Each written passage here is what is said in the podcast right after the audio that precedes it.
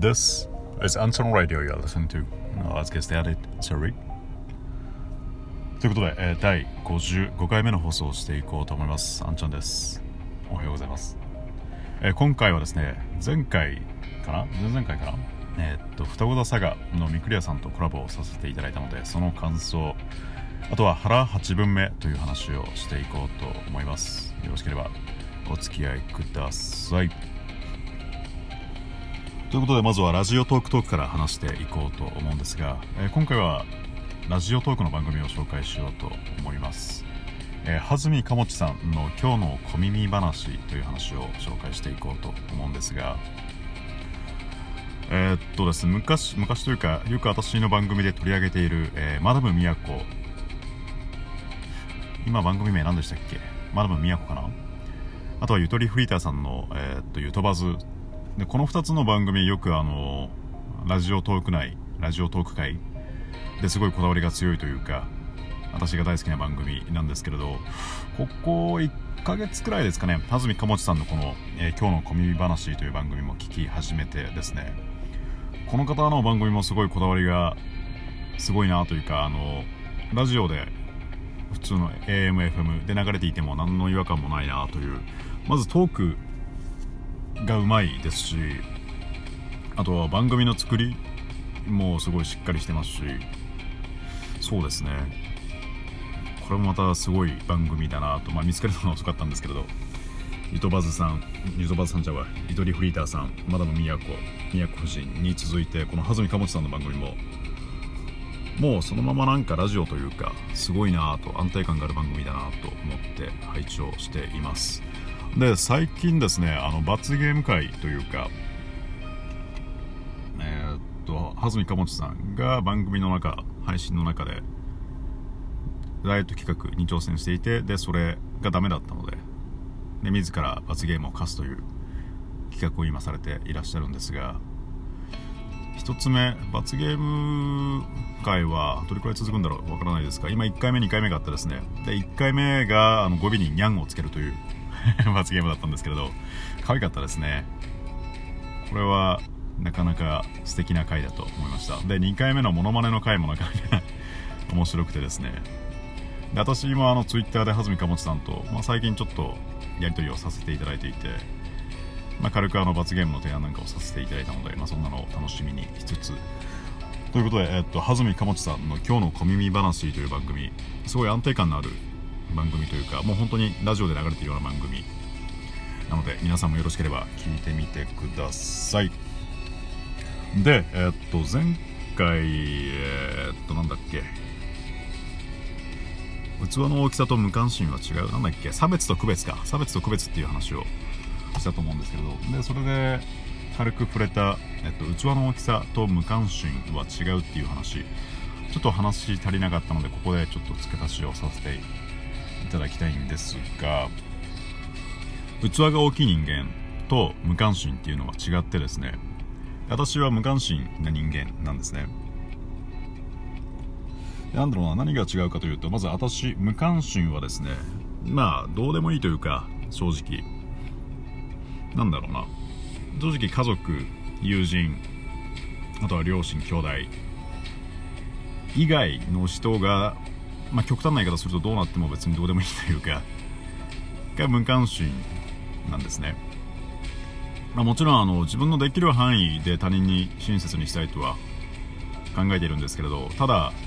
優先順位が極端に低いというか私にとって優先順位が一番高いのは、まあ、子供も高いですけど正直妻ですね。妻が高くて妻子供友人両親兄弟私って感じですかね。でそのぐーっと下の方に他人がいるというか。だからいつかの私の番組の中で精神力っていう話をしたと思うんですけれど精神力とかあるいは感情とか。で限られたリソースはできるだけあの私の周りは10人くらいに使いたいというか。でそこでもちろん体力というかそういうリソースが余っていたらそれ以外の方にも回してあげたいと思うんですけれど。っていうのが私。でこれはただ無関心というかどうでもいい、まあ、どうでもいいというと言い言い過ぎですけれどまあまあまあ。まあこれが私の無関心な考え方。でこの器が大きいっていうのは私で言うと妻子供っていうかまあ家族両親兄弟友人。この範囲がどんどん広がるのが器の大きい人間だと思うんですよね。なんだろう尽くしたいあのどうでもいいとは違って幸せにしてあげたい範囲というかで私がこれはまあ10人くらいなんですけれどだんだんこれが大きくなっていく。例えばまあ会社なんでしょうね。部長とか課長とかあるいは社長とかになっていくと社員全員をあるいは社員の家族を面倒見なきゃいけないですし、まあ、その辺の、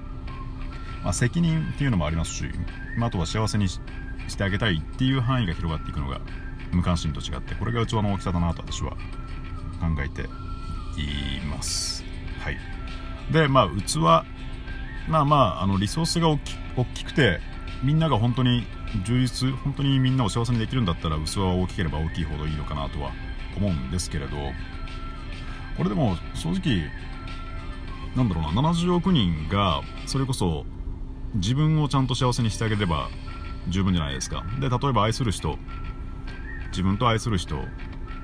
を幸せにする器の大きさを持っていたら140億人で140億人か。でもお釣りが来るじゃないですか。だからそんな器の大きさにこだわる必要もないのかなと正直私は思っていてですね。ということで前回のあの差別と区別の回で話す話させていただいた、えー、っと無関心っていうなんだろうな無関心というか別に他人をどうこう変えようとするのではなく、まあ、ただ放っておけばいいんじゃないかと。ただまああの他人というか自分の周りに害をなすような害を与えるようなことをしていたらそれは立ち向かわなければいけないんですけれどそれ以外は放っておいていいんじゃないみたいな話を前回させていただいたんですがまあそんな話ですかね。器の大きさと無関心は違うよと。で私は、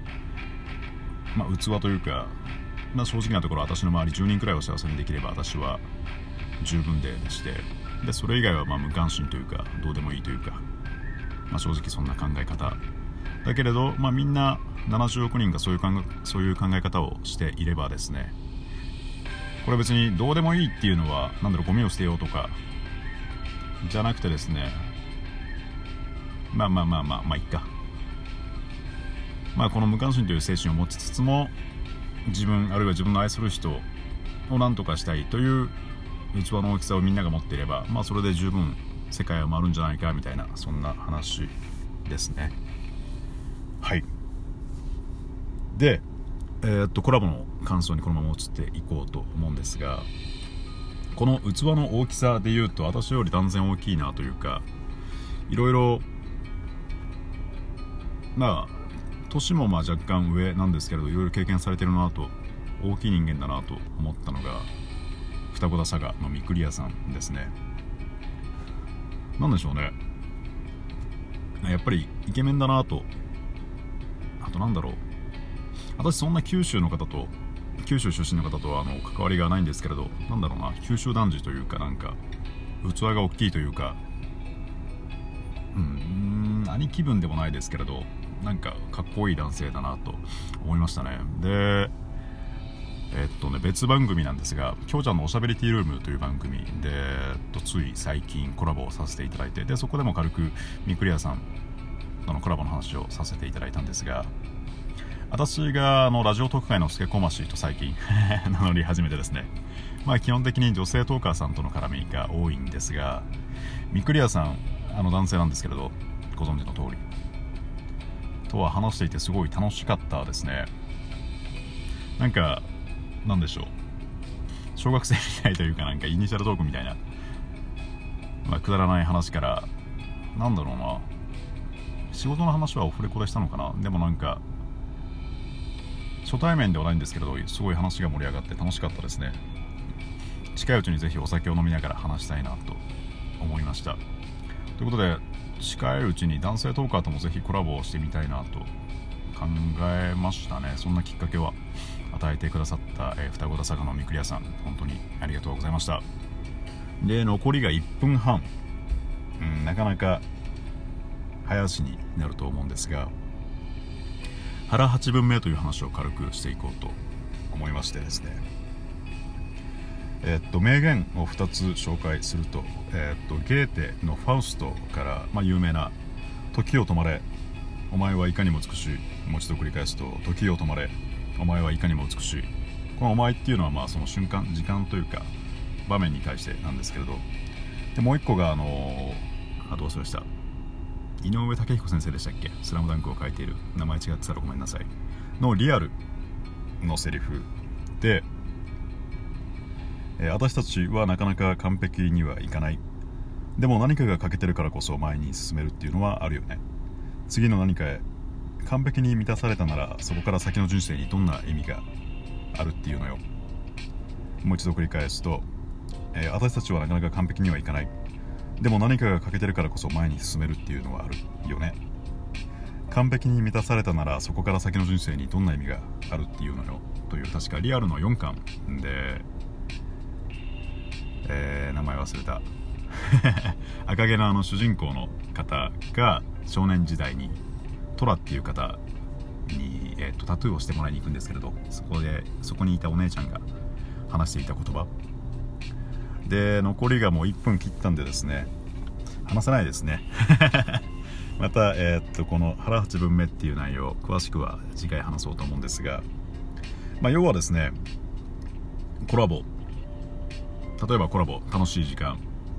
あるいはそれこそ食事。でも腹八分目完璧に満たされない方がいいんじゃないかなみたいな、まあ、そういう話ですね。でちょっと飛躍するとあのゲーテさんが書いたファウストでは、まあ、満たされた瞬間に、まあ、死んでしまうと、まあ、実際にはこれ満たされた瞬間ではなかったんですけれど、まあ、詳しい話はまた次回します。ということで、えここまでお付き合いいただいてありがとうございました、えー、お相手はあなたの耳のひとときを奪いたいなんちゃんでした。バイバイ。